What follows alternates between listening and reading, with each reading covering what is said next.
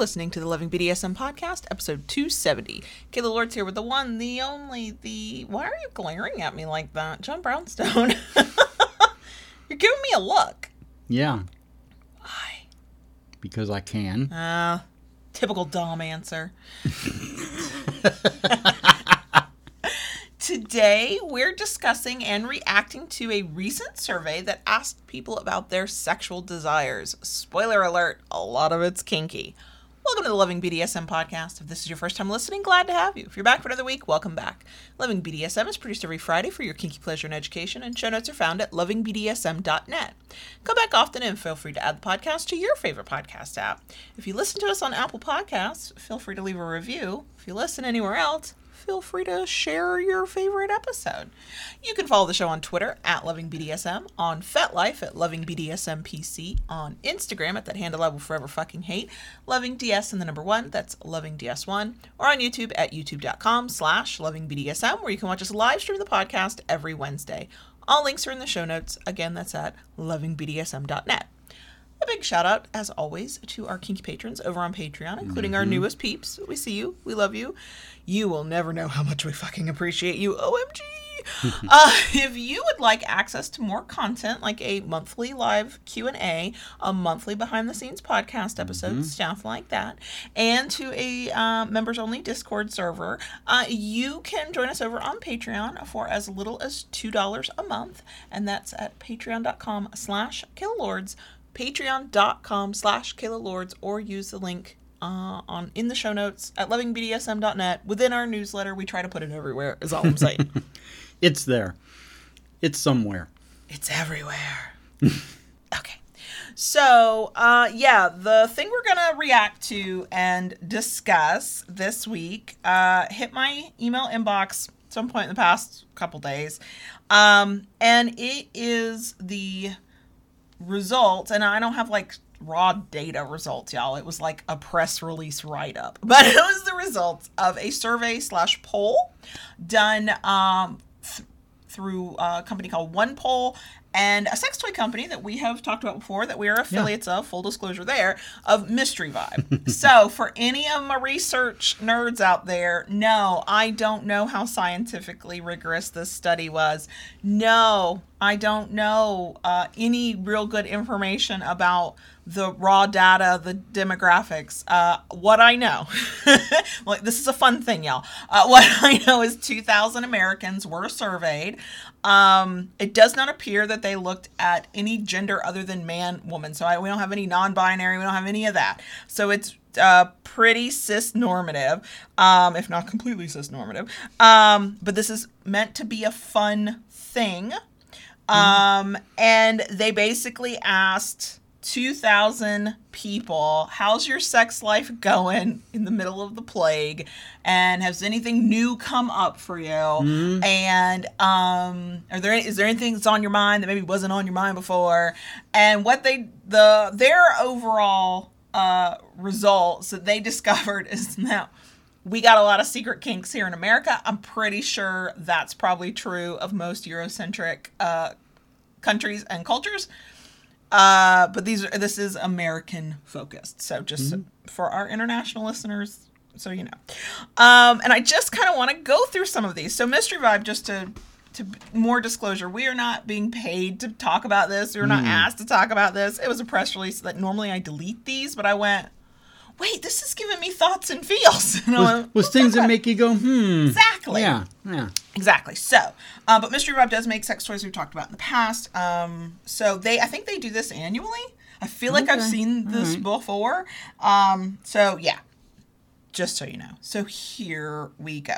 Oh, and we have gotten a question from um, Kayla, who is my name twin, uh, in the YouTube live stream chat of whether we'll link the article. They actually did not send me any link to an article. I think what they want me to do is to write the article, and what I might do is post that at lovingbdsm.net. And if I do that, then yes, I will make sure that we link it out in the places. Um, if you are a newsletter subscriber, uh, podcast listeners, or YouTube watchers, that would be the most direct way to get it. But yeah, no, I went looking for a link too because I was like, oh, wouldn't people like to see this? And I know that's what this is. They're like, no, we want you to create the link. Which thankfully on my to do list today is write a blog post for loving BDSM. So ta da, topic figured out, I guess.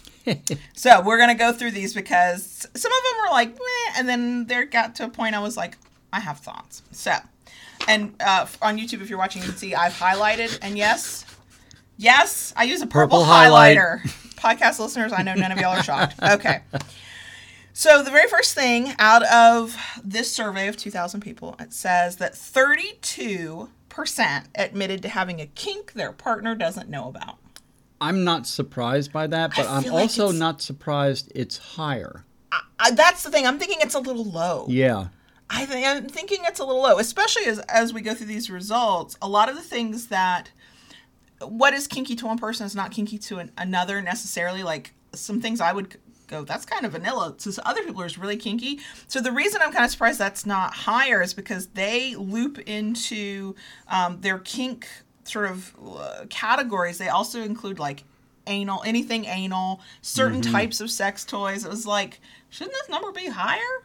So then the question is, are these just the people who are willing to admit it? How I- many I- people wouldn't admit it? I I think that's what I m- my personal feeling on that. Mm-hmm. I I think there are people who wouldn't admit it Mm-hmm. because you know let's face it. Even as kinksters, when when when I know for myself when I came into the lifestyle, and I I hear so many people, you know, others people say the same thing Mm-hmm. that you know because what we like is so fringe. You know, there is a certain shame to liking what we like. Oh, first, yeah, for sure, for sure. So, you know, even to ad- just admit, even though it's anonymous, Well, I think you know. what I wish that I knew is okay. Thirty-two said they have a kink their partner doesn't know about. How many of them have a kink their partner does know about, and how many of Mm-hmm. Them don't think that they have a kink at all? So that's what I would actually like to know because it's still kind of sad to me that if you extrapolate this, that a third of Americans have a kink that they haven't told their partner about. Like that's kind of Mm-hmm. sad to me because I understand why. I understand that there's the fear. I mean, Well, you went through it in a there, previous there, relationship. there is the fear of both rejection Mm-hmm. and fear of judgment. absolutely, absolutely, and you, went through both. I and know you I, did. I went through both at that point. So that's you know a, a lot to to have thrown at your plate for something. You know. Mm-hmm. Yeah, and I, it's So- hard. The, the unknowable thing is how many people fear that rejection and judgment, and it would not happen at all, and how many people are like sort of right to keep that to themselves because they know the reaction's not going to be good, Mm-hmm. or they're just keeping it to themselves because they're ashamed, and that just makes me sad. Yeah. That just makes me sad. Um, here's one that su- kind of surprised me. Mm-hmm. Like, because the just go down the logic rabbit hole. It said about thirty percent of Americans said that their sex drive increased during the plague.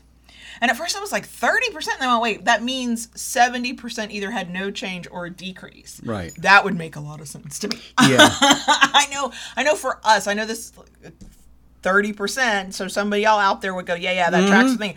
I'm in the the seventy percent that Mm-hmm. I, I am I am too. For me for me it decreased. Oh yeah. Okay. And uh, it still hasn't quite rebounded, but it's it's slowly starting to get there. Yep.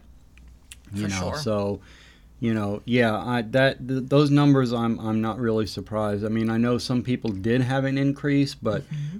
most people I talked to, it, it went on the, the Yeah. downward slope. And I do wonder how much of that comes back to how you just react to stressful times. Like I Mm-hmm. react to stressful times by closing up fucking shop. Like I'm just I'm not interested.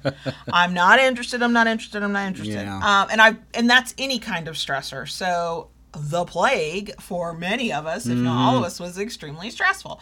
But also, I know that there are people who respond to stress in a variety of ways and that uh, obviously one of those would be that opposite of Sure. wait let's because i know there are people who also kind of go you know proof that life is short proof that you have no control over anything i'm like carpe the fucking diem you know i'm gonna i'm Yeah. gonna like seize my opportunities and or maybe they're having more sex out of boredom you couldn't go anywhere Yeah. working from home, have more time. If you were working from home, I know not everybody was.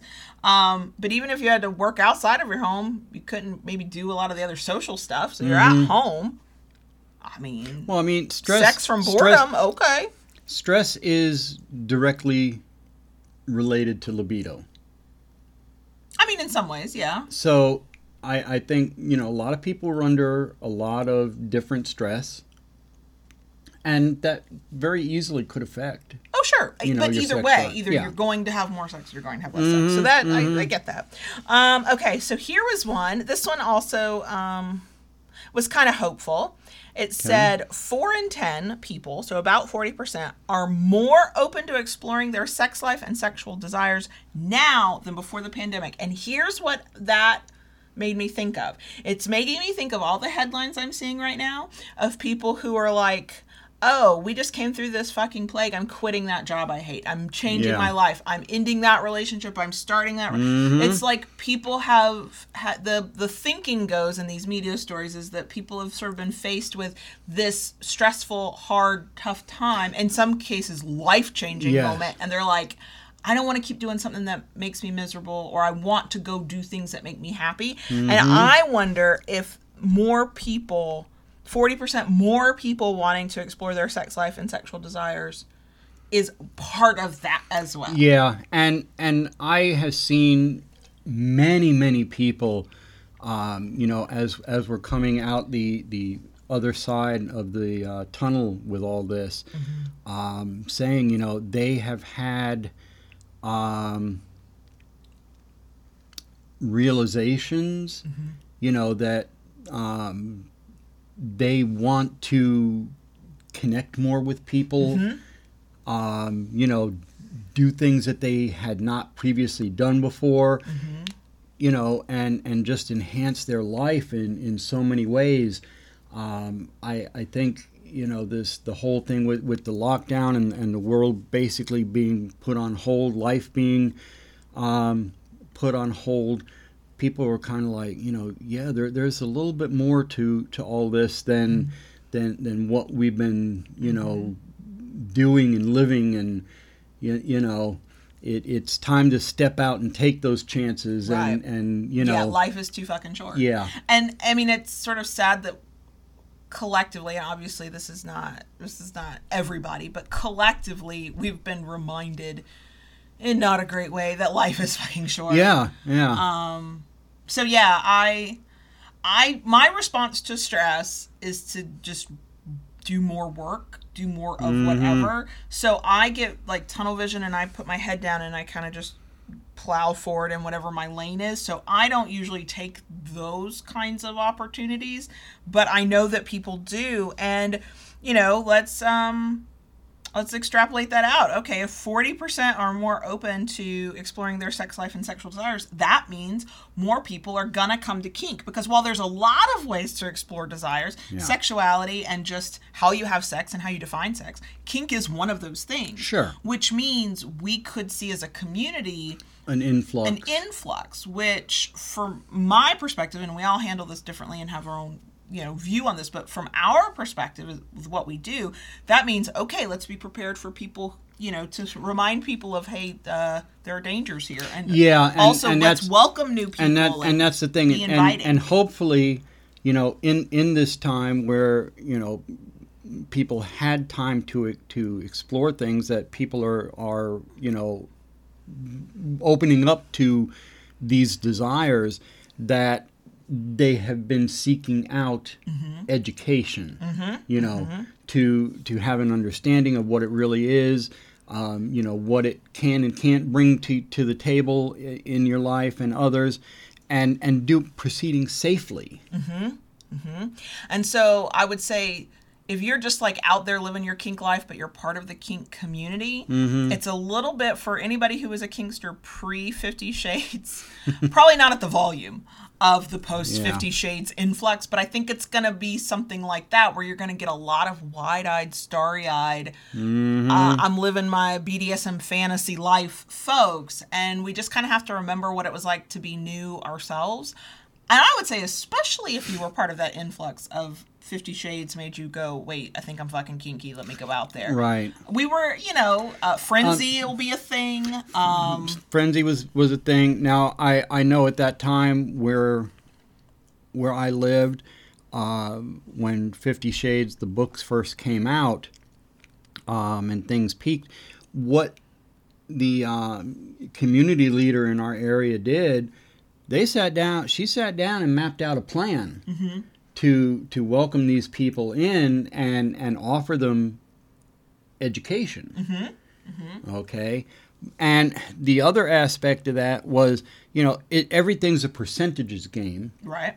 So, you know, you had from you you had everything from you know people who are genu- genuinely interested coming in to um, people who were just looky loos. Mm-hmm. You know, they they had this curiosity of you know what what is this, and they they just kind of wanted to, to take a peek on behind the curtain, so to sure, speak sure. you know, and, and they were there one day and, and gone the next.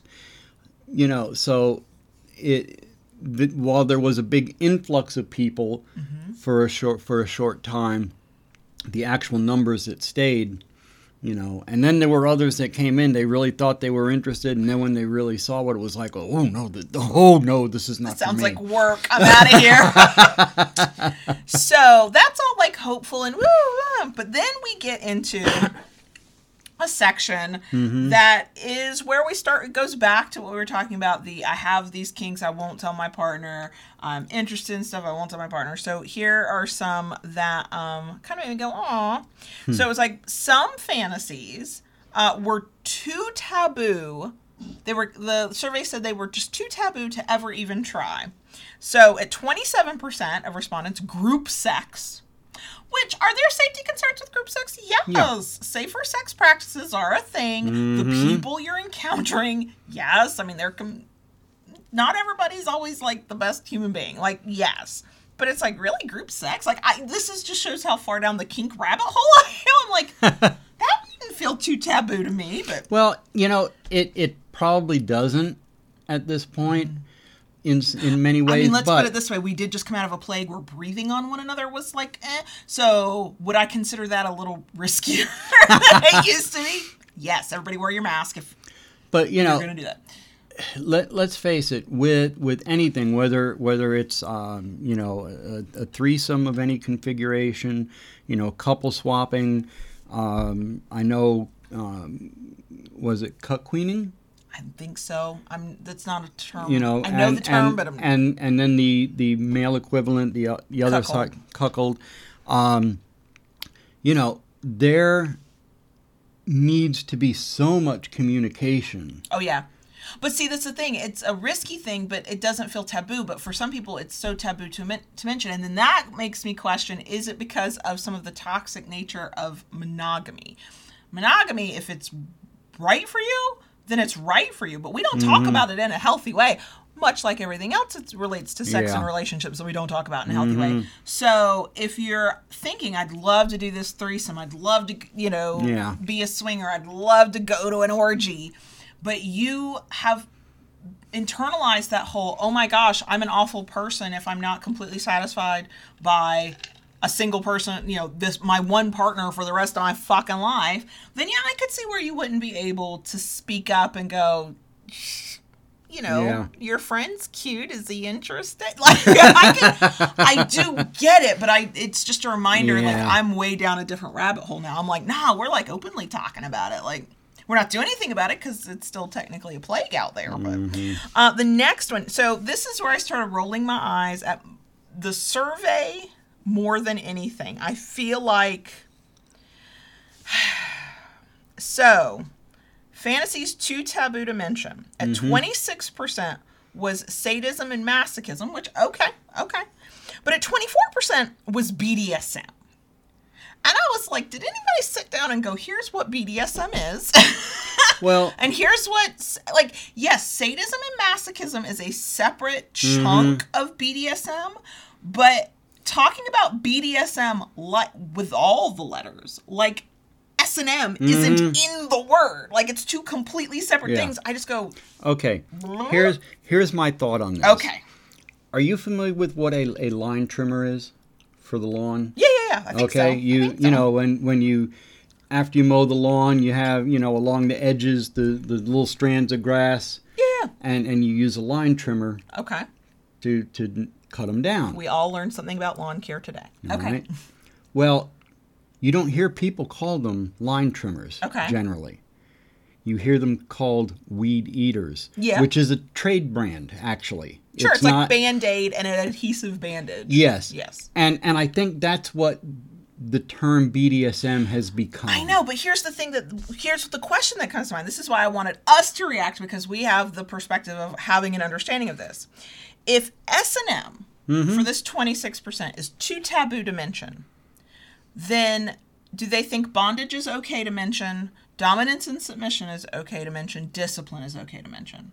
Because that's the other part of the data I'm not getting. Is it just the S and M aspects for Mm-hmm. these 26% people, and every other part of kink is fine, and they would tell their partner? Yeah. Or is the only thing they know about kink whatever they've heard about the S and M part?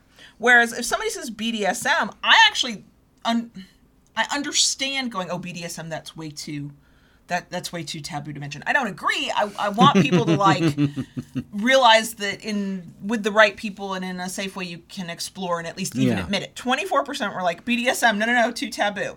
Okay, because there's so much I know. Somebody goes is thinking BDSM, oh that's that like that whips and chains thing. That's that you know, snapping, cracking the whip thing, right? That's Yeah. being tied up, and and they're think, you know, I don't know how a person is thinking of BDSM, but that was where I was like, wait, I- this just gives me more questions that aren't being answered. so, um, here's a breakdown by cisgenders. Cis, I'm assuming cis men and cis women here. Men were more likely to consider S and M off limits, 32 percent, and women said multiple partner or group sex was just too ris- risque for them at 25 percent. So, of these breakdowns of the group sex, S and M, and BDSM, in general, 30% or a third of the men were like S&M that's that's a step too far. That makes sense to me though. Yeah.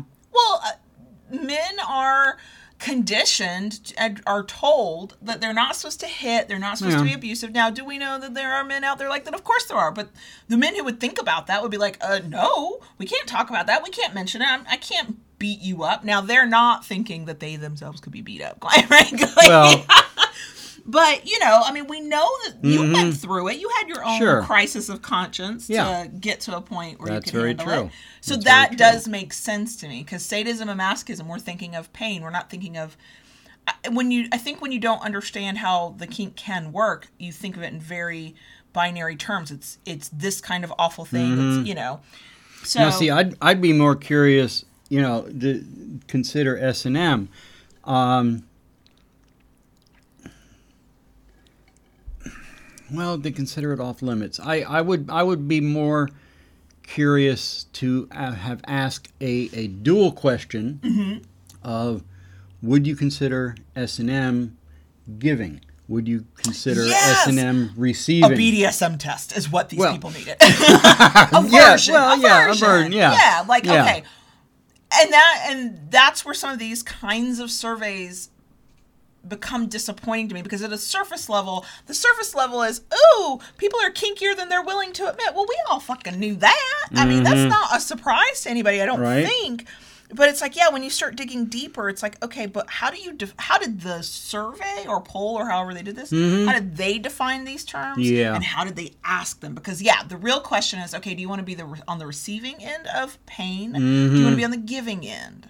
Do you think one is more taboo than the other? Like, Yeah. these are these are questions, and I'll bet that there are some studies out there where people have answered these questions. But we're talking about this this little survey.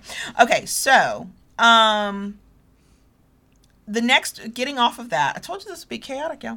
Um, so they did find that 40% of Americans want to try sex toys but are afraid of how their partner will react. That tracks That- with everything I've ever read, Yeah. heard, written about, done my own research on on sex toys. I'm not surprised by that. But um, they actually did break it down by looking at some of the most let's put air quotes on this word intimidating sex toys. So of course, like everything, intimidation is in the eye of the beholder. Um, but here were the top three. 27% said butt plugs were the most intimidating sex toy. Uh, 24% Oh, said got- anal beads. And then 23% said whips. Now, here's where I'll stop because as just as somebody who's worked with a lot of sex toy companies over the years, they t- if it's not a BDSM shop with run by fucking kinksters, they'll call whips every fucking thing. A crop, an actual bull tail, like single tail, whatever. The, Mm-hmm. Single, Thank uh, you bullwhip. bullwhip. Um, floggers, they'll call whips. They'll Mm-hmm. just call it all whips. So, what do they mean by whips? Now, I understand butt plugs and anal beads for two reasons. Butt plugs, if you've never done anything anal and you're not quite sure how you feel about it, even a small butt plug, you're like, is that thing fucking fitting up my ass? But if you look at a big one, which the big ones tend to get like the most Some are attention. big, and yeah, I have done anal and I know how to do it safely and I'm still intimidated. Anal beads, if you're again, if you're like completely innocent to anal or new Mm-hmm. to it, anal beads don't have to be, but they tend to be like long and they start, you know, the tip is like a teeny Yeah. tiny bead and the and then end it gets thicker as it gets- goes. each Each, bead- bead, gets a little bigger. Yeah, Right. And they're great as a training tool and they're great for sensation. And if you're into anal, you probably already know. But if you have never done it before and you look at anal beads, you're like, what? whips, this is this is why I wanted us to talk about this because this is where I get annoyed. What the fuck do you mean by whips? Do you mean floggers? Do, do you mean crops? Do you mean the bullwhip? Like, yeah, I'm intimidated by a fucking bullwhip. So what do we mean here? This is where the Kinkster in me gets annoyed. but I will say that um, a hitty toy of any sort, if you're like not actively in kink and you're not actually practicing impact play or don't know how you feel about impact play yet, that I'm, I want you to be a little intimidated by something you're going to hit another human being with. yeah. And and see you. now to me though, I'm I'm going to nitpick just a little bit. Okay. Um, they they say that they you know they they termed it as sex toys. Sure. And to me, a whip, a crop, um, a flogger is not necessarily to me a Yeah. sex toy. Yeah. Right, because it's not n- always necessarily about sex. Yeah. Right. Yeah, I mean, if I'm you, it, you know, if I'm flogging your ass, it's you know, to a certain extent, it is sexual because you do get turned on by it. Right. But it's But- not doesn't using it doesn't fall within our definition of having sex together. True. Right. And I it can because I know for many I don't want to just say newer kinksters because I know there are people who would consider themselves kinky, might even consider themselves part of the the lifestyle and their kink expression is inherently and completely sexual. Everything they're doing, it's about sex for them. And we don't talk about that a lot because they're we talk about the other non-sexual parts of power exchange most often, but that that's just a, a fact of life. And sex toy retailers, Stockroom, Lovehoney, Adam and Eve, all those, they categorize those things as sex toys. They're selling them so that you can go be sexy with one another. And in a survey like this, if you're talking to people that uh, does not say if they narrowed, uh, you know, only talk to people who claim not to be kinky or whatever, probably not. It was probably pretty general. Um, if the way you've heard about these items is from a sex toy retailer, in your mind, that's a sex toy. Yeah. And if your only experience with seeing them in action or even being nominally aware of them is in either a parody or something serious where it's a hypersexualized kind of thing, then yeah, in your mind, that's a sex toy. Can it all be a sex toy for kinksters who are like, this is how we have our sex life? Yeah, yeah, yeah. But you're right. It's from our perspective, we'd be like, it's a kink toy. Yeah. It's a tool. I mean, but it's I, not I part of a would I would much rather see, you know, uh, take out the the, the whips. Mm-hmm. Where's the vibrators and dildos in addition to what they've they've listed?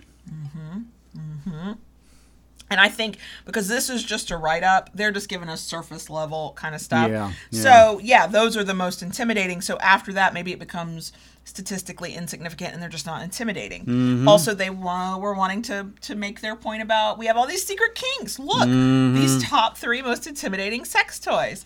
Um, hey, if nothing else, if you don't find this of interest, maybe we'll help you uh, think more critically about surveys when you see press releases or news articles in the future. Um, so I did not actually highlight this, but I do want to um, bring it up because of you, actually. Uh oh. So it said, I think I got coffee on my shirt. I did. Uh, nearly half of the men who responded said they would feel uncomfortable bringing up the notion of sex toys to their partner, compared to 30% of women who would feel uncomfortable. Um, which I know that that does not surprise me. Um, Yeah. I am sad that that number is as high as it is, but it I know. doesn't actually surprise me. Um, 56%, I think it was men. Yeah, 56% of the men said they feel it's more socially acceptable for women to use sex toys than men. I definitely recognize that. I don't agree with it, obviously, but I, yeah, there is this sort of narrative that is, as we talk a little bit more openly, a little bit about um, women, cis women primarily, and their uh, reclaiming their their sexual pleasure and masturbating and, and normalizing those things we haven't talked about. The focus has been on cis women and their use of sex toys. And yes, I have absolutely. I've even seen the shamey, like gross com- comments and content about, "Ew, why is a guy using a fleshlight? Because it fucking feels good. Back the fuck off, right?" so I am not surprised by this, but as a guy who Yeah. has a bigger sex toy collection than I do at this point. and I, you have another one on the way, and we have multiple re- reviews that we still need Yeah. to actually do. Uh, how do you? How do you feel about this? Do you recognize yourself in that stat? If you do, how did you overcome that? Like, Um, I, you know, I have always embraced toys. Mm-hmm. I, I, I like my toys. I always have, and I, I find it funny, especially most men Mm-hmm. who feel intimidated by toys. do you mean that they feel intimidated by their partner using a toy? Yeah. Oh yeah, they think they're going to be replaced. Yeah. Which- let me just roll my eyes there. And and no, it can add so much fun. And here's the thing if you are worried you're going to be replaced because you are not giving your partner any level of the kind of pleasure that they're getting from their toy, uh, that's the need for a conversation and for upping your fucking game in the right, bedroom. right? Yeah. I mean, I get where the fear comes from, Mm-hmm. but also I'm like, because, baby, have you just been focusing on your own pleasure? And now you're I like, mean- oh shit, my partner's feeling good and I didn't cause it. I'm not Yeah. going to be needed. Well, then fucking cause pleasure. I mean, I enjoy it when we use toys together Mm-hmm. as a couple. All right, and I have absolutely no problem with you going. You know, when you Yeah, you- we you- actually lifted part of our orgasm control rules because once I was dipped my toe into reviewing, sex reviewing, toys, yeah. and I'm now going all in. By the way, you're going to see a lot more sex toys coming forward. But um, you, we had to lift the can I have permission to orgasm because you're like you, you got to just yeah. use this toy whenever you can. So this this is work now. You gotta Yeah. yeah, you, you, you get you gotta do this. And I mean even even myself, um, you know, there are times I just want to go up on myself and I'm not gonna lie. When when our for like the year or so that our uh, sex drive, for lack of a better term, we've done the episode on libido and why sex drive isn't the best term, but when our sex drives were mismatched, knowing you had your toys to play with and that you were happy being by yourself playing with your toys, the amount of pressure that was lifted for me, I was like, I. Not that you made me feel pressured, like why aren't we No. having sex, whatever. That was that's never been a thing for us. But the internalized pressure of oh my gosh, he's getting his pleasure somewhere other than from me. And am I failing as a submissive and a wife and a partner in general mm-hmm. because I just don't even have the desire for this? And all of like, I I had to do a mental shift for myself to ki- to kind of get myself over that, but because we both equally embrace sex toys for one another and together in a judgment free way. Oh, the relief. Now, the amount of times I've walked in on you. yeah. we got to put a, a signal so I don't do that. Um, I know you wouldn't care, but I'm not a voyeur. I care. I don't want to Yeah. watch. But um, that was a little awkward. And that's when I learned just how often you masturbate. We, we which need didn't bother we, me. we need to get, go to a hotel and, and, and nick one of those do not disturb signs. I know. Yeah. there we go. We can, we can make one. I have a Cricut. I can figure it out. Um, but um, so that you never really went through that sort of shame aspect that a lot of No, guys really, seem to. no, no. Yeah, I don't have I, any- I looked at it as as enhancement and enhancing Yeah. the fun and Yeah, and I don't have words of wisdom for anybody who feels that shame. I think it's something that you have to I think it can help having a supportive partner if if you're in a Mm-hmm. relationship.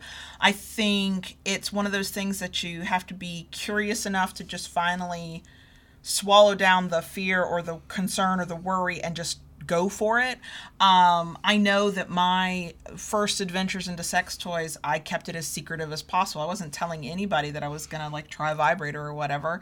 But my second foray into sex toys, I was shopping with a partner. My pre my partner prior to you, my first collection of sex toys, he bought, which thank God he had more money than I did. But um, and that was because it was something we did as a couple it it didn't occur to me in that relationship plus to to be worried about it but also in the power exchange sort of world that we mm-hmm. inhabit in the community sex toys just tend to be more openly discussed anyway like Yeah. because there's so Yeah. many ways to enhance orgasm control being part of it to enhance scenes and mm-hmm. stuff that it never felt taboo there but prior to that I I would I guess my advice would be if if somebody finds themselves in that situation is do it in secret first, figure out how you feel about sex toys as an individual. Yeah.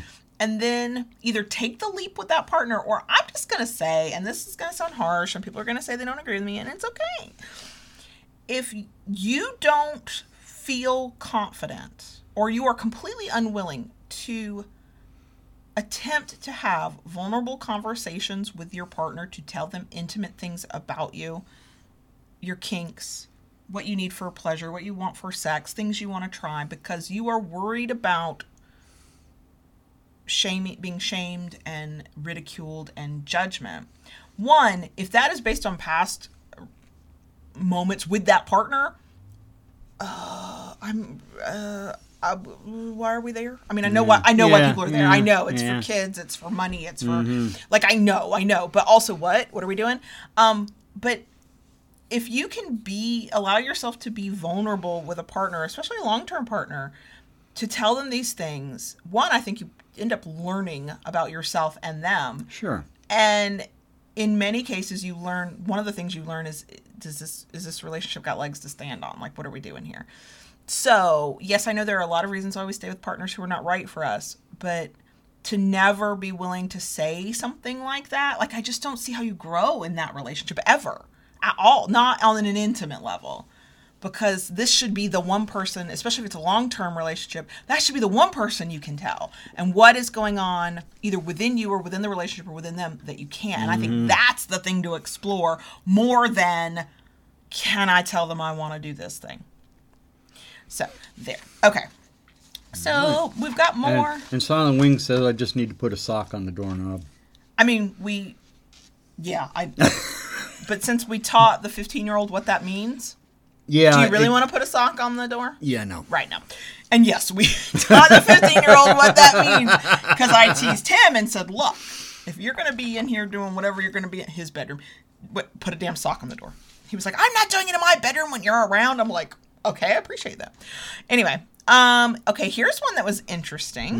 And then the very final, like, little highlighted point is, is what makes my heart sing. But this one is kind of interesting lack of sexual experimentation was found to be a relationship deal breaker as a quarter of respondents, about 25%, said they would break up with a partner who's unwilling to experiment in bed. And that broke down to 34% of men and 19% of women. I am surprised it's that high. That feels high to me Yeah. because of all the reasons relationships stay together that have nothing to do with sex. Like I've, i- and is, do we is that a positive thing? Like if you're not getting your needs sexual needs fulfilled in a relationship that you want to be a sexual relationship, then wouldn't that make sense? That that might that might end a relationship. Mm-hmm. Or are we back to that's a problem of our monogamy culture of never allowing people to think about how relationships can be structured outside of this one way? Yeah. I don't know. I don't know. It that's you know, I I can. I mean, I guess the only thing I, I question is, mm-hmm. you know, l- lack of sexual experimentation. Mm-hmm. So does that mean that there is technically sex occurring in other ways. in just other not- ways. they're not experimenting. it- yeah, Mm-hmm. it's, it's just not broadening out. Um, you know, I, I was in a situation where there just was none. yeah. you yeah. know. I mean, I I put my former husband in that situation.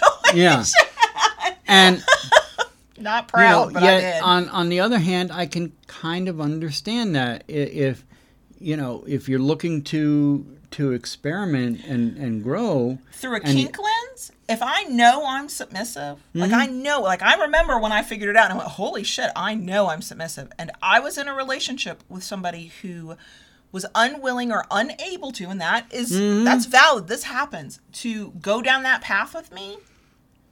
If it felt like a driving need of something I had to explore and I had no way to explore it, Mm-hmm. I mean, in a relationship that already was not thriving, and it was not well before the Yeah. end, that yeah, that would be a reason of many to end it. Yeah. But I wonder- Now, I I know there are a number of people who love dating non-kinky people. Mm. Who want to sort of teach them, bring them, Bring into, them the, into fold. the fold. Come to the dark side. We've got Okay? cookies. Yeah.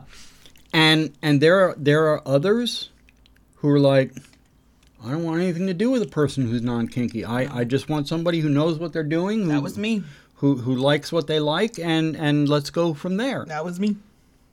you know so i mean it's it you know it it's, Because it's there's sur- six and one half dozen of the other And surveys are imperfect. It's a Yeah. snapshot in time and it creates a binary. You either are into this or you are not, and there's no context and nuance and subtlety. And we know that there are a lot of reasons for this. So if I was in a really good relationship, I really cared about my partner, I um, was happy where I was, we had built a life, I didn't want the structure of our life to change, and they would not experiment with me sexually, I- that mm-hmm. Pre- pretend me is like no that would not be a, a relationship deal breaker because the relationship is good.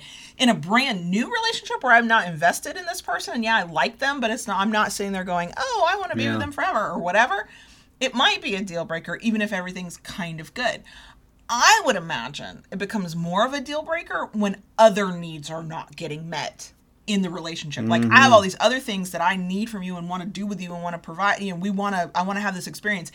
And we're not doing this then maybe it becomes easier to go okay i'm out of here. Yeah. But I do think, especially through a kink lens, depending on how you see your kink identity, regardless of the label or title you use, if if you are a person who feels like this kink identity is an inherent part of who I am, I have to be able to live this life in some way in order to have a happy, fulfilling life. That becomes a lot more understandable to me. Uh, once I figured out I was submissive, and I kind of, you know, was sort of past the, oh, post divorce, let's just have random wild sex wherever the opportunity occurs stage that I went through.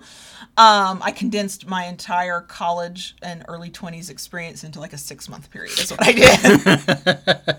the things I've done.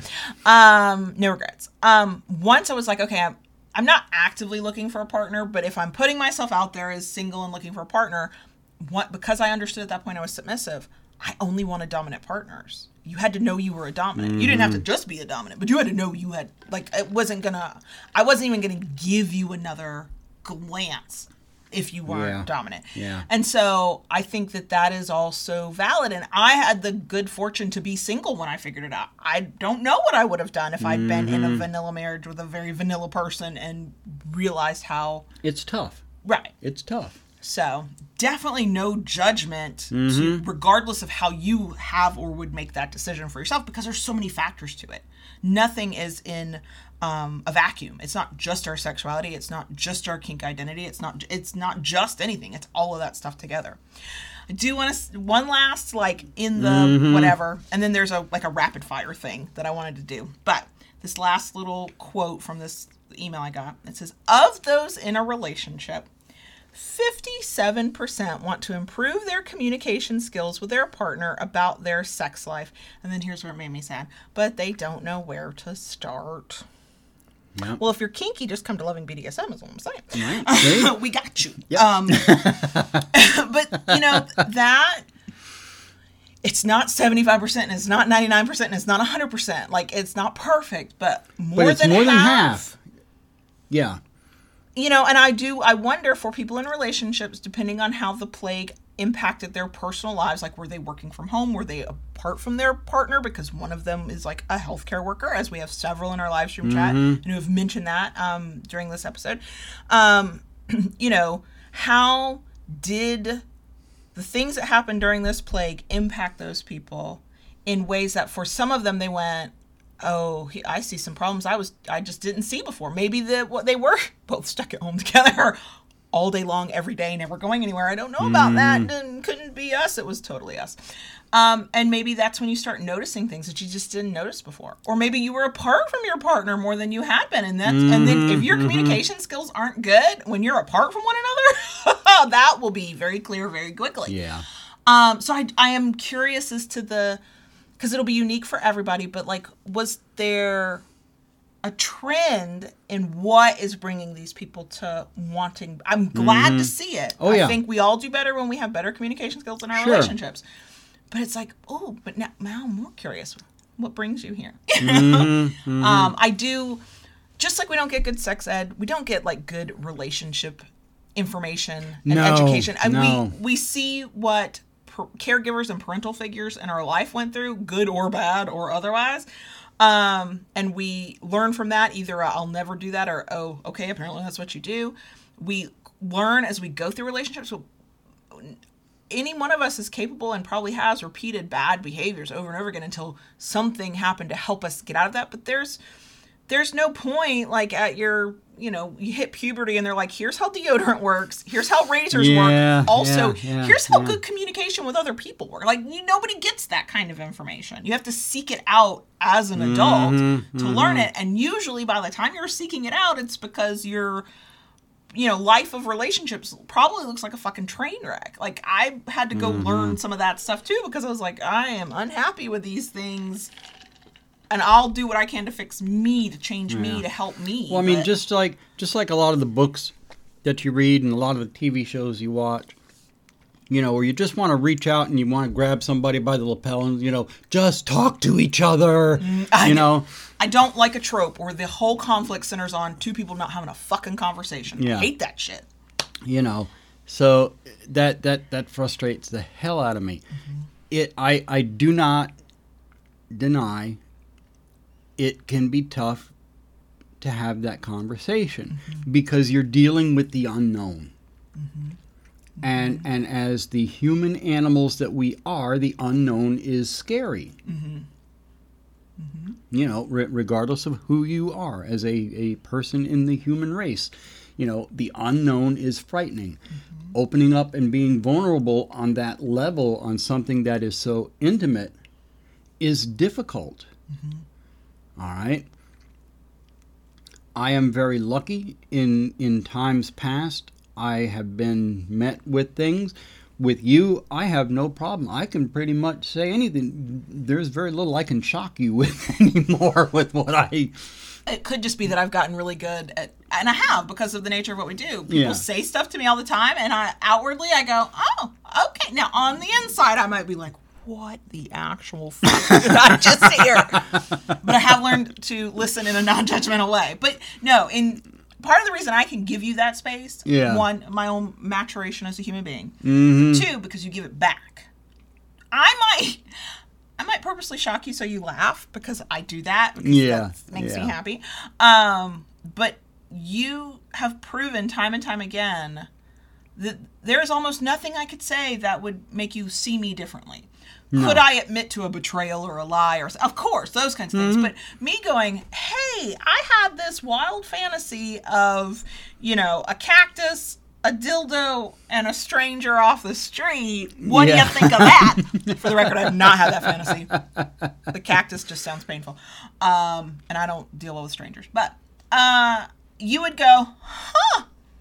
Okay, tell me more." like, Yeah. also in your head, you might be like, "Oh my god, what the fuck is wrong with her?" but you would give me the space in a judgment-free way to just Yeah. say Yeah. what is on my mind. And I Yeah. think that that that is the the best thing that any one person can give another person who in our life who deserves it. So one of the things uh, eventually we are going to do the episode on vulnerability based on a lot of Brene Brown's work because I love Brene Brown. But um one of the things that, you know, when I was first reading her information about and consuming like TED Talks and stuff about vulnerability, I was like, you just have to be vulnerable with people. And I internalized that as with all people. And it was like I think like the third video or the third thing I read, something where she finally went, No, you're not vulnerable with all people. You're vulnerable with the people who are important people in your life that have proven that they can be those people. So yes, us ideally a spouse, a parental figure, a best friend, a like not everybody gets to see you at that most vulnerable. But in a relationship, like in a kink relationship, because uh, hi, that's who we are. If I couldn't be vulnerable with you to tell you those things that you might not understand or you might not like even agree with or you might not like, but like for me, it's what the fuck are we doing here? Yeah. Let me tell you about the cactus, the dildo, But- and the stranger off the street, please. I, I do have questions about the cactus though. is it a real cactus or is it something that's that that resembles a cactus? I mean, you know, Oh my god. Oh god. My god. Look, that is what happens when I try to think off the cuff and I just start pulling random words together. This is what you get, okay? So I do want to end um, because this list is actually what made me go, I want to talk about this these survey results. yeah. And it was a top 10 list of things people are interested to try with a partner. And one, it goes back to um I don't think that they defined these things well in my opinion or it really just creates more questions but y'all will understand i'm not going to get into those questions because i just kind of want to share and if we have quick thoughts we'll go through it so it's Okay, so you're gonna start at number ten and work your way up, right? oh I almost didn't but thank you Yeah, I, I yeah. That's why we make a good partnership. Okay. so, number 10 at 12% was voyeurism. All I'm going to say that is no thank you. I know you're very happy. You're like, come to the dark side, children. I can show you all about voyeurism. Right. Um, number nine, sadism and masochism, Mm-hmm. 13%. And again, that's not defined, which is frustrating to me, and you'll see why that's frustrating to me in a couple minutes. Number eight, at 15%, was phone sex or webcam sex, which, I mean, to me, that is actually the least like eyebrow raising thing of any of it, because it's like, well, if you're in a long distance relationship, that's the only way you having sex. That's it's it's almost so common anymore. Right. I mean, have you And- sent somebody a, a dick pic or pics of your boobs? You have had phone sex on a level of sorts. Mm-hmm. But that's okay. So these are what people want to try. Number seven, at 17%, is um, impact play. Uh, so they even did define it spanking, flogging, paddling, consensual striking. Mm-hmm. Um, and all I could think was, but that to me is a subset of sadism and masochism. I mean, it could be done on its own. Like, you don't have to call yourself a sadist or a masochist to be into impact play. You do not. But I was like, Well, but, but it's a subset. You know, you know what? It it is a subset, but in in a sense, it is kind of its own thing to a lot of people. I know it is. Okay? I know it is. You know- I'm being nitpicky. I know. Yeah, you are. I know. Yeah. Because I want. I want to. Yeah. I have more questions about the survey, and I just want to be in the room when they make the survey, so I can ask those annoying questions. That they're like, "Kayla, just shut up. We're just trying to have a fun survey." Number six, at eighteen percent, is orgasm control. Ah. Yes, please. We're Right. we are into orgasm control in here. I believe we did an episode on it way back in the Oh yeah, way back in the day. Number five, also at 18%, uh, anal sex. And this is how your your mind skews things. I'm at a point now that in my personal definition of like, because these are, a lot of these things are quote kinks. They conflated in a couple of the surveys on the first page we have here, mm-hmm. anal sex being kinky. And I'm like, so in my mind, these are a list of kinks that people are interested in trying. They're not a list of kinks. But because so many of them are, come under kink, I'm like, anal sex isn't a kink. It Yeah. is a kink if it's a kink to you, y'all. Doesn't matter how I define it, but that's just where my mind is at. It's like, oh, I'm actually a little bit more shocked that it's not further up in the list. Do you think that that's because media outlets and sex educators and people hype up anal sex more than people are actually interested in?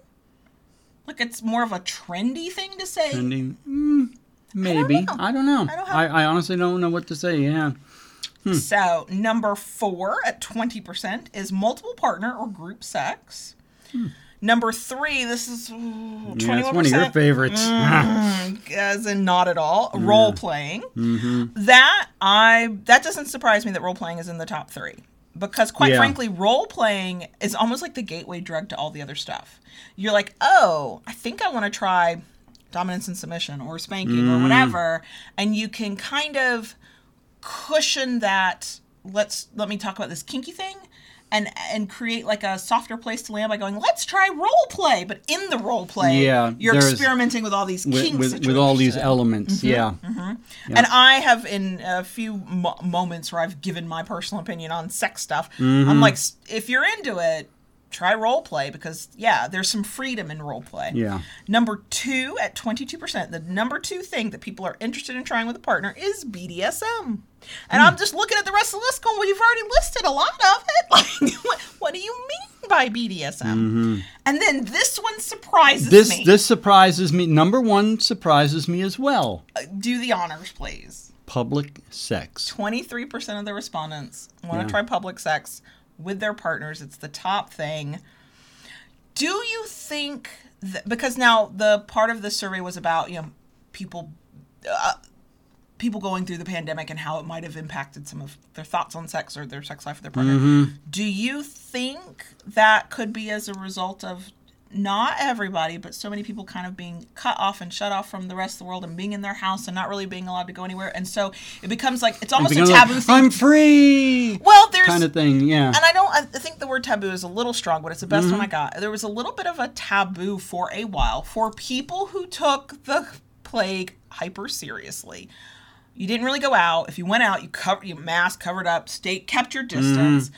And is it is it just that public sex is a thing that kind of tickles people's imaginations in general, or is it heightened now because it's like, ooh, going out in public, not a thing I did for a while. Mm-hmm. Having sex in public, not a thing that you're supposed to do. And there's some an so element of so now danger. so and, now you're gonna go go kind of do the the gung ho thing. right, just with it. go yeah. in, just go Yeah. all fuck in. Just- and and that could be a, a part of it.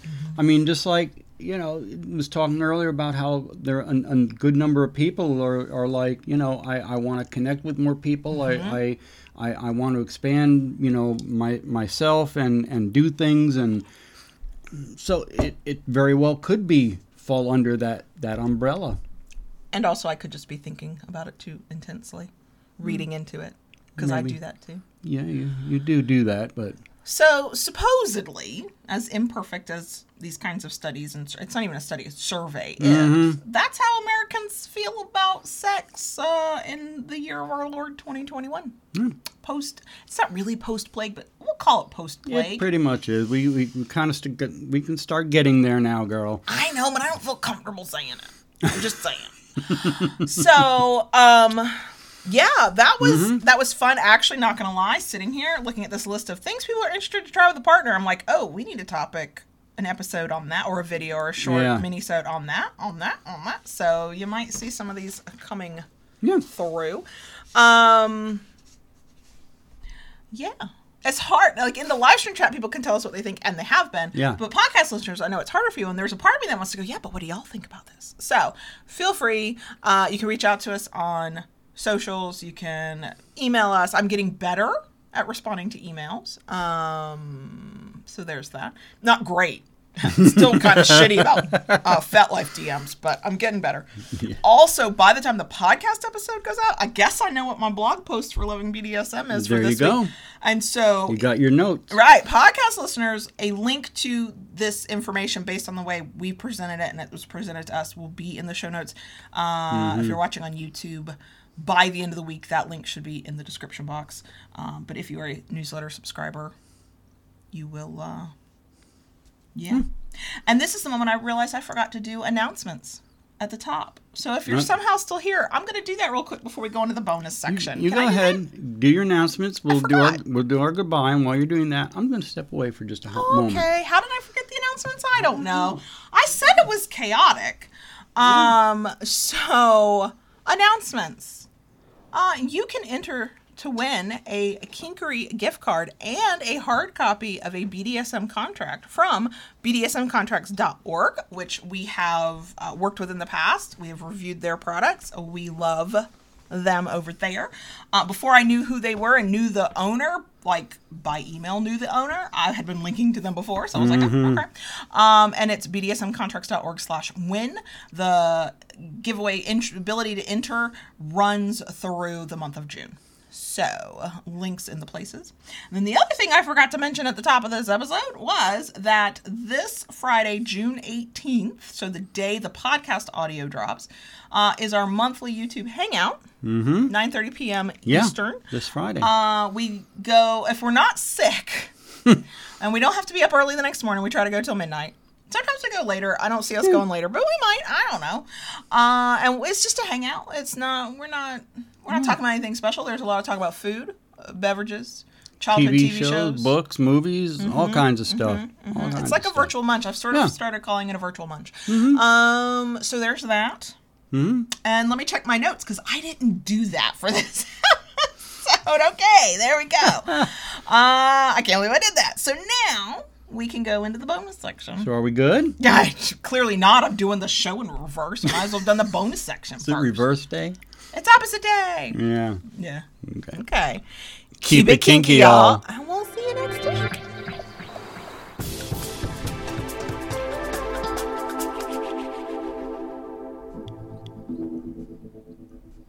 Dottie, Yes, baby girl. can I talk to the crickets, please? You want to talk to the crickets? Yes, please. All right, go ahead. Just giving me shit in the live stream chat. Good. Somebody's got to. well, you already do. It's your full time job. Somebody else to share the load. Yeah, Silent Wing's like, sometimes we go later, as in 1210. Hey, one time we stayed, I think, until 1 a.m. I think. I think we did. Mm. I think we, I thought, I thought we did. And before you go too Okay. too far, Okay. two things I want to mention. Okay. One, Mm-hmm. the emoji of the week, due to popular consensus, In the live stream chat. is the cactus. Which means it will be in the uh, newsletter subscriber subject line. oh, God. Oh, God. Okay, no context for that. yep. And uh, earlier on, there was talk of the The slaps. slapstick. Um, Lynn offered herself up as tribute, so okay. I have got to get you recording that fucking sound. I'm pretty sure. just to pop up on for kinkery stuff. I'm just pretty sure that would like do something for somebody.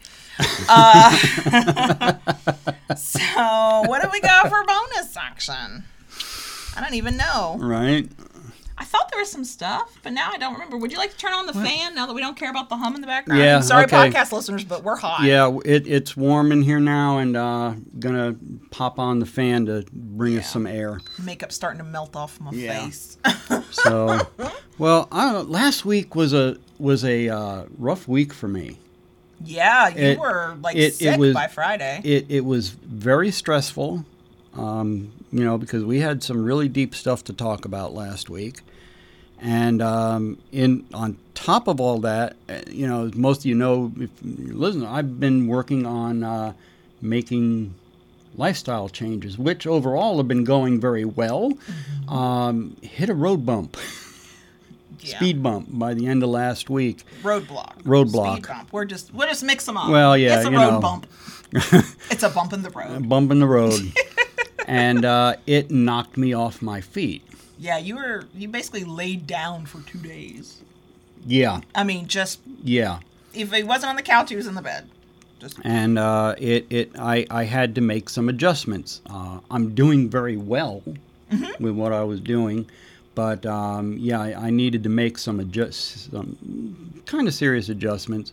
Um, back early number of years ago when we first started um, doing the keto stuff, um, I was very much on board with the intermittent fasting. you took And- that really well. I, I took to it really well. Um, I, breakfast was predominantly the meal that I skipped, and then I went, you know, all in for, for lunch and dinner. This time, however, um, the fasting is not working out for me. Yeah, no. Part of my my dip was from not eating uh, regular Yeah. um, meals or whatever, and uh, yeah, I I nosedived hard for two days, and um, came out the other side okay. But yeah, I, I've made some some minor adjustments and back on track. Um, I'm doing well with the weight loss, which I'm very very happy about Um, you know, and and I know um, I got my blood sugar pretty well maintained at this point. So you know, we'll see. So far, so good. we have a, pr- a petty point to prove to a doctor we don't even like and we'll change from after this visit. Yes. But we're going to be petty about it. Yeah, yeah. But anyway, that that that kind of, you know, how my week went last week, and now this week I've been playing catch up. Yeah. Um, I even had Kayla out in the shop with me yesterday. he I- let me use a tool that turns on and is powered by power. I, I taught Kayla how to use a random orbital sander. and I got an arm workout and my finger, my hands still hurt today. Yeah. I was like, you do remember I write for a living, right? Like, I have to be able to move my fingers to type. These hurt. I told her you're, you're you're building up those finger muscles. You know, you're making those fingers stronger for better typing. I want, I'm going to give an endorsement here, okay? Not for the fucking random orbital sander, which I did. I was feeling pretty good. I was sanding paddles and I was like, You were. And you were so kind. I, I teased about my quote manicure and the one I give to myself. I did not pay for these, Mm-hmm. but whatever. And you're like, you want gloves? I'm like, no, I want to be able to put my fingers on the wood to make sure it's as soft as them, and you know, Mm-hmm. being a shop elf woodworker. So, but there was the random orbital sander tool. It turns on and it makes noise, y'all. And it's fucking heavier than it looks. I'm not gonna lie. And then there was then sanding by hand with little strips of sandpaper. And nobody should be shocked that I am not uh, good with these things. Grace ain't my middle name. Uh, and I sanded with both the orbital sander and the sandpaper that I held in my hand, sanded over my nails a few times. I want you to know that the only perceptible damage to my nails, which I'm holding up to the camera, sorry, podcast folks, you cannot see it, is where I actually sanded off a part of my actual physical nail. The so far, the Holo Taco nail polish I'm wearing did not fucking chip off, and I sanded my own fingers. So, yes, I could have worn gloves, and I probably would have protected the one nail that did get sanded off at the corner. but the nail polish fucking withstood it, and I'm just, I'm not, I'm not an affiliate of Holo Taco. I don't have enough. I had to start a box for the little collection I've got going. Mother's Day, birthdays, Christmases, you know what the fuck I want. Uh, but if you're looking for a nail polish that apparently can withstand sanding, holotaco.com is what I'm selling you. Now, I, I have to say, I, I have to say this to y'all between YouTube folks and, and podcast listeners for having never used any kind of power tool. You did very well. Thank you. You did a good job. Until I disappeared because I was like, I have a 30 minute Skype call. An hour Yeah. and a half later, I came back. Sorry. Sorry. Okay. I don't have any Skype calls scheduled for Friday when I am once again a shop elf. M- Mr. Spock asked if you know if you get good at it to, to, to loan you out to help him with some boat boat work. So you know what, You do have to feed me. If I work Mr. for you, Spock, you have that's to feed fine. me. Just just you know say when You and, have to and I'll send her along. and you have to feed Yeah. me. Yep, Just that's the rule. there you go. So you know, no, you you did a you did a very good job, and Thank you. and you know what was great about it was it took me away from having to do that, and I was on the lathe spinning handles. Man, yeah, you busted out a ton of. They're not made yet, but they're gonna be evil sticks. So I was, Mm-hmm. and I was funny because I'm sanding, and I don't know how fast this should go. You had said, Yeah. um, especially when I got to the the sanding with the actual little bits of sandpaper, you're like, okay, this the lower grit will take you longer, blah blah blah. And I was like, mm-hmm. okay, so I don't have a concept of how long should this take. So I'm sanding, and I'm a perfectionist. That is also a thing that I kind of have to be careful for. But if it means that the end result, Which is why I knew it would be a good job for her. Damn it, mind fucked again. But so I'm standing and I would turn because our backs were to one another. I was supposed to be like out in the backyard, but then it was about to rain, so I was in, inside the little shed with him. And I kept turning around to see like how's he doing, and you're like whipping out these handles that are gonna become evil sticks, and I was like, wow, look at him. And I understood. I understood that moment what was happening with me doing this. You mm-hmm. could do that, and I was like, I am here for this shit. Make more shit. So baby girl can fucking sell it. Let's do this. Yeah. Because- Well, you know, on on the lathe, I'm you know turning handles like that. Two tools for one thing. Mm-hmm. I need two tools to do it, and being able, you know, I had the wood there. You saw me. I had my little uh, tray table Mm-hmm. set there. I had everything lined up from sandpaper I needed, you know, to the wood and and the polishing compound, and just bang, bang, bang, one after the other. And it was really cool to be in there to get because we weren't talking. We weren't like I was doing my thing and you were doing your thing, but we have this ability to sit in comfortable silence in almost any situation. We do it when we're in the car, we do it when we're both reading our books in the living room, and apparently we do it in your workshop. And it was really nice. Yeah. It was really nice. Also, it helped that you were like, all uh, there were nine paddles, and you're like, of these nine, five of them will be yours, and you will get to do unicorn spit things to them. And I was like, oh, I'm even more invested now. I was also like sitting there going, okay, how can we get, how can we do more of this more often? Because I want to like, uh, I've got big goals and plans because we don't have a choice anymore. Silent Wing made a suggestion that I really like. Oh God, what? Asked Will work for will coffee is, shirt? is there a will work for coffee shirt? I think it needs to be well, a will work for coffee. It not one that we have, but also I think there should be a will kink for coffee because I will kink for coffee. yeah. Just saying. I mean, my kink might be service submissive with a random orbital sander, but you know, you kink your way, I'll kink my way. Have have Sander will travel. I really did. I'm I'm such a weakling. I have no real good arm strength. The most arm kind of workout I get is holding onto Lola's leash when we walk her, and she sees something that she wants to go after. So I mean, I'm getting a little bit, but I every like two paddles, I was like, I had to turn the sander off, put it down, shake out my arms. Then I had to keep doing like messing with my fingers to try and get the, pardon the expression, get the kinks worked out of those. Um, but yeah, I I really enjoyed it, and then I so I was gone on that 30 minute Skype call for an hour and a half, and I came back and I felt guilty because I was late. But then I got annoyed because you were finishing my job. I was like, but I'm supposed to do this. What are you? Are what? Why are you doing it? I knew why you were doing it.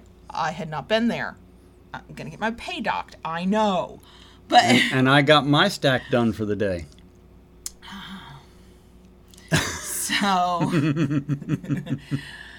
oh my gosh. um, do we have any pet updates? Lola's wonderful. She Yeah. does. uh, So I gave the the little uh, not sneak peek, but sort of spoiler alert to the YouTube live stream. Um, for podcast listeners, we uh, just filmed a very chaotic uh, office tour that'll go up on the Loving BDSM YouTube channel. Should be by the fu- Monday after this goes out. But um, Lola does feature in it. You can see all of Lola a couple of times in it, depending on how the editing goes. But you'll see Lola. So She's a camera hog. she's like just living her best life. I'm trying to point out the love seat that is her love seat, and she's laying next to it, like making me a liar. I'm like, bitch, I know that's your seat. Like, why aren't you in Right, it? right, right. It's fine.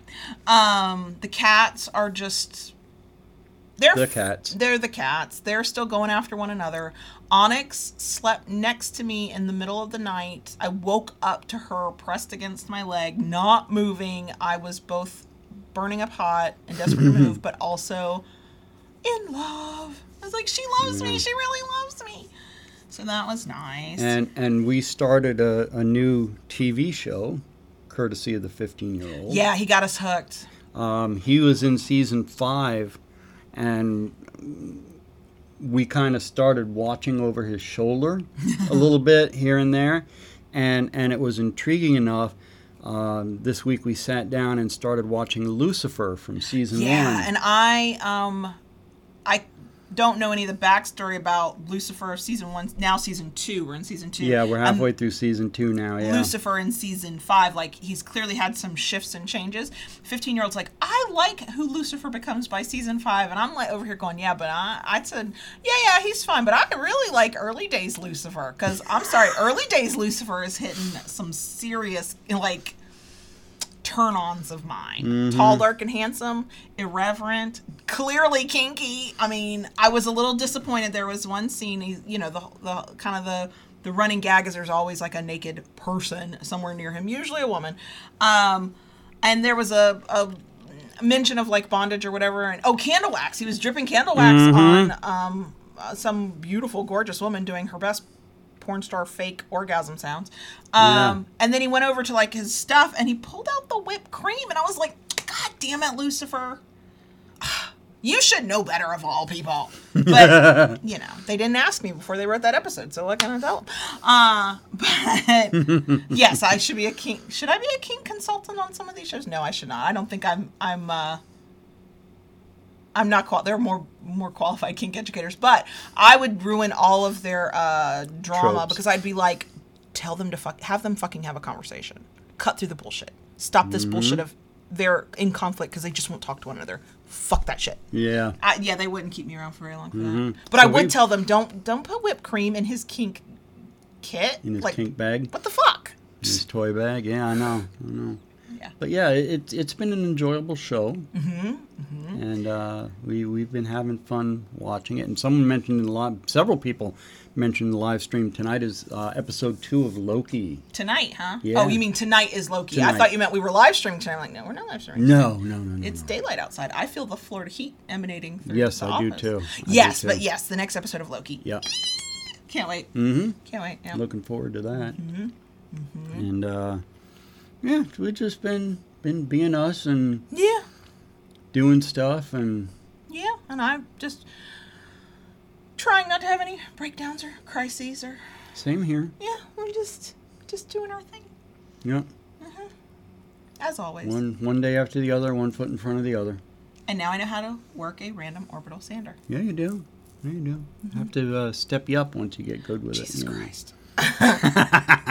Look, I can only do things that my manicure can tolerate.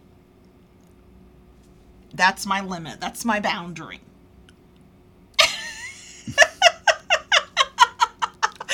Podcast listeners, you can't see the look on his face, but you know you know the look on his face, right? Hmm. Sounds like I've just been given a challenge to push some boundaries. God damn it. Hey, if it means we get more product out, I'm here for it. I'm here for it. here for it. Yeah, yeah. Junie asked a question that somebody else might have be thinking, so I, we, let's answer it. Uh, do you have to have the knowledge of the whole lore uh, to enjoy Loki, or is it standalone? I think there's some little bits that you'll be like, what? I think so far in the first episode, I think you could be fine not Yeah. having watched all the Marvel movies um, because they do kind of catch you up on what happens and what in that moment is Loki's quote future that he hasn't lived yet. Um, but it did not. I didn't feel like there were like I felt I felt like it kind of could stand alone. I think if you under if you watch the Thor Mm-hmm. Yeah. movies, you'd have a broader understanding, a deeper understanding. Of who Loki is, but at the same time, far. going into the show in the first episode, they give you yeah So they much they they give you so much backstory um, as to what's going on to to the present point of the story that you you have a, a pretty good understanding of what's going on. yeah, and it I will say so far, first episode being all we've got to see so far, is that um I mean, it if feels different from a typical if you if you know that thing. if you know that Loki is the god of mischief, and Thor's brother. Then You- so far you're probably got good. it, yeah. And if you didn't, now you do. So there you go. yeah, Um, yeah, I could really use a day, a week, a month where I just lay on the couch and watch all of the shows. All of the maybe rewatch all the Marvel stuff, maybe watch some Disney movies. We watched La- uh, Raya and the Last Dragon. yes, That was so good. Yep. I was so happy to see that there was no romance conflict. There was no man that somebody wanted to marry her off to. There was no like, you know, like none of that. It was get her dad back, deal with you know, figure out the the stuff, the conflict. Raya which was I won't just tell Raya. you. Yeah, and not gonna lie, the conflict between the other like kind of main character. Part of me went when I at the very beginning, and I'll just go ahead and say no, they did not. I was like, wait, are we gonna get a queer relationship? Because there was something about the interplay. I was Mhm. like, they didn't, but I was like, I mean, wouldn't have been mad if they had. Just saying. So yeah, we saw that too. So I just Yeah. like I just need to like sit on the couch, cold beverage next to me, and just like watched mindlessly watch stuff for like a few years. I think. just not do anything for a while. We're not doing that right now, but No. I could I could go for that. Yeah. Okay, so All okay, we uh, we have rambled and rattled through this. We have. I thought we were getting good at like having slightly shorter episodes. Nah. No, no, we were not. Um, okay, so hopefully we'll see uh, some of y'all, all of y'all, more of y'all. I don't know. Uh, Friday Friday. nights hangout. Um, we do now keep the video up, so if you can't make it live and you're like, I just need background noise that's not meaningful or important, that it's available there too. Um, so Yeah. yeah, we're gonna go. Mm-hmm. We got other other things that we got to get done. Yeah. Apparently, I got a blog post to write. So Yeah, you do. something written to Get- go in get this those- episode. Get those fingers busy, girl. working on it. I'm working on it. um, okay, so we will talk to y'all later. Yeah. We'll be back next week with more stuff. Friday Absolutely. night hangout. Mhm. Blah blah blah. We love you guys. Mm-hmm.